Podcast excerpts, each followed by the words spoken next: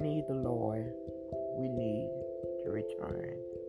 God is all we need to live in this world, to be fed by His world, to be encouraged by His world, to be lifted up by His world, to run this race with this world, to cooperate with this world, to be the leaders of this world.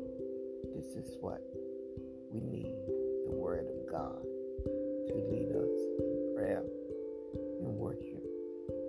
Fasting and lifting up others to carry out the message, to have the intimacy